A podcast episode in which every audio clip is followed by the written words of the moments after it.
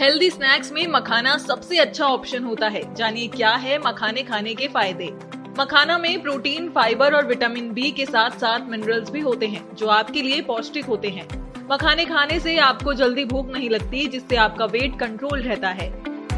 ये blood sugar को control में रखता है, मखाने में फाइबर होता है, जो पाचन को सुधार सकता है और कब्ज से राहत दिलाता है।